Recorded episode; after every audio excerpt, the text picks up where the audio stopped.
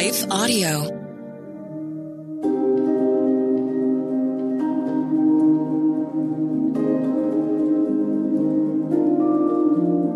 Hello. Thank you for listening to Your Daily Bible Verse, the podcast that examines one verse each day to learn more about God and His will for our lives. I'm your host, Kyle Norman. After the short word from our sponsor, we will dive into today's Bible verse, John chapter 11, verse 35.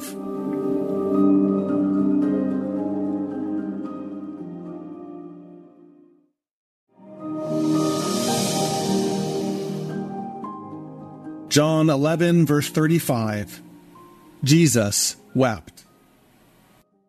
It is the shortest of all the verses found in Scripture.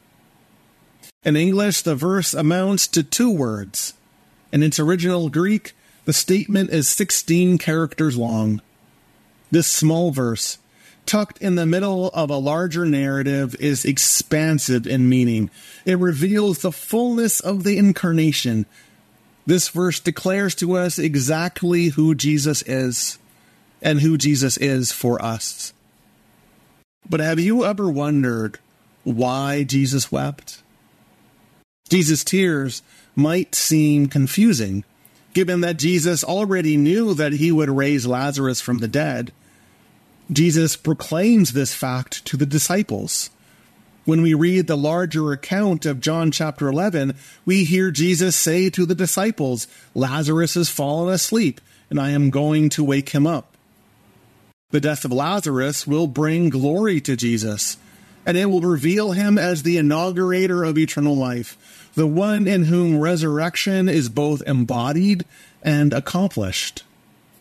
When Jesus finally arrives on the scene, he declares this truth to Mary and to Martha. In plain and uncomplicated language, Jesus proclaims, Your brother will rise again. And he says, I am the resurrection and I am the life. Do you believe this? The raising of Lazarus is part of God's overarching plan of revealing who Jesus is. And yet, standing before Mary and Martha, seeing their tears and hearing their sobs, feeling their grief, Jesus openly weeps. The raising of Lazarus is miraculous and triumphant. Yet to truly understand the dynamics of this account and the intimacy revealed in Christ's own tears, we can't rush past this verse. We have to stay with Mary and Martha and dwell in their sadness. We must willfully remain with the sisters and witness their confusion, their anger, and their grief. So stay here for a moment and consider that Lazarus, the sister's only brother, had become so sick that the two send word to Jesus. Now, Lazarus is not sick with a routine cold. He lies on death's door. This is an extreme sickness. The sisters know the diagnosis. And so, despite the threat to Jesus in returning to Judea, they send word to him. They call out to the only person who can provide healing for their brother. And because they have a personal relationship with Jesus, they probably expect Jesus to hurry to their aid. But that's not what happens. Jesus hears the news, but he remains for two more days.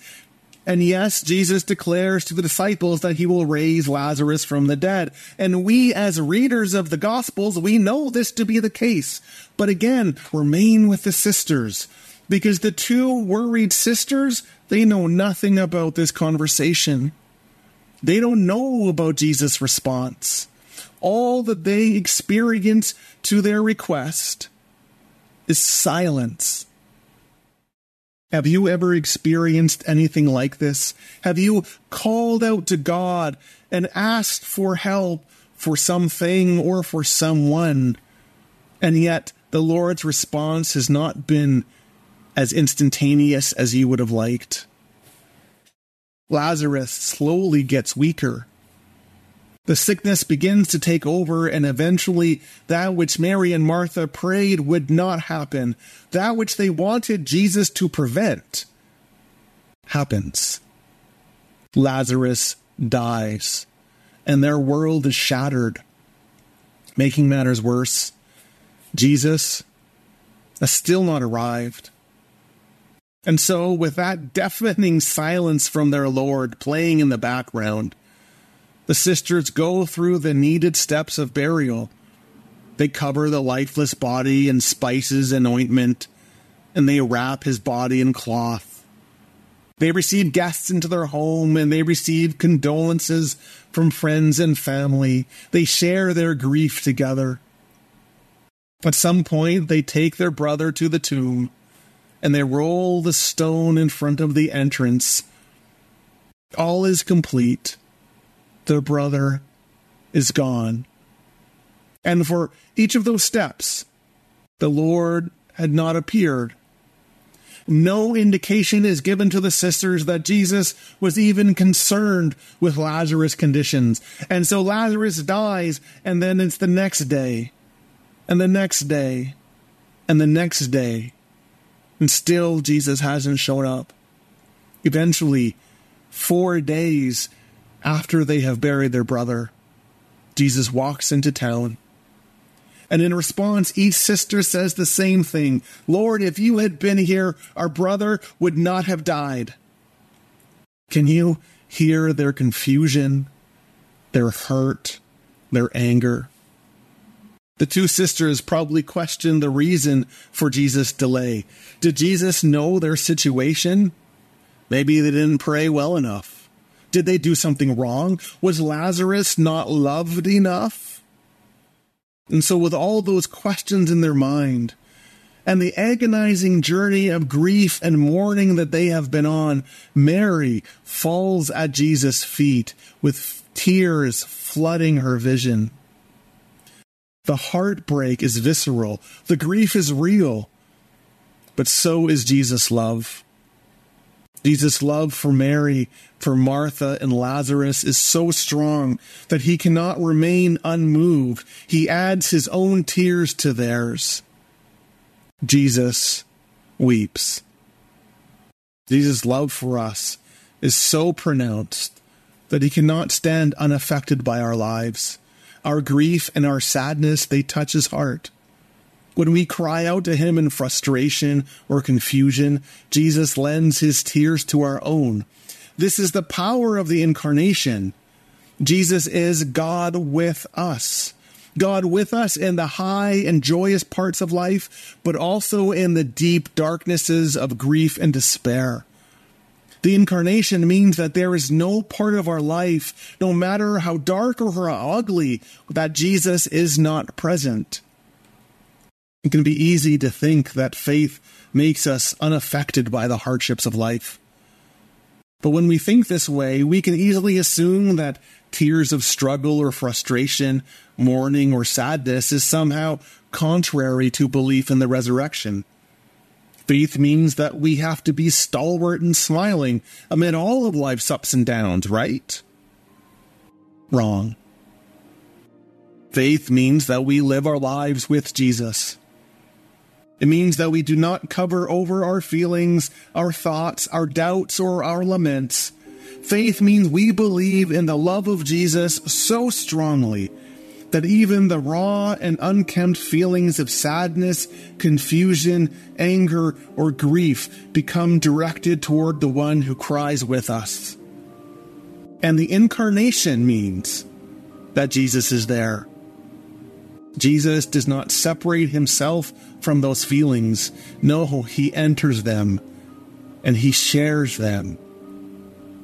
And so, if you are in a place of sadness, discouragement, grief, weep away, cry aloud, mourn, shout, scream, express your confusion and your frustration. But know this the Lord is with you, and Jesus weeps with you.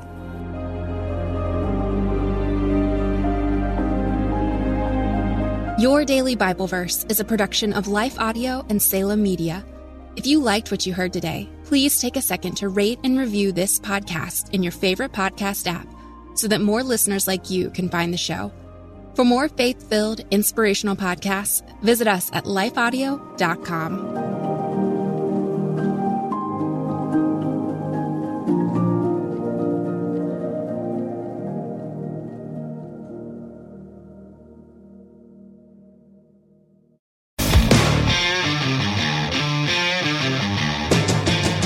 Hi, I'm Zach, And I'm Randy. and we're from Salty Saints Podcast. We're a theology and apologetics podcast. We hope to better equip you to be salt and light for your community. Uh, we hope that we can help you to go out and be a reflection of Jesus Christ to those around you, uh, to your friends and your family, and to, especially to those that do not know Christ. To find out more, subscribe at lifeaudio.com.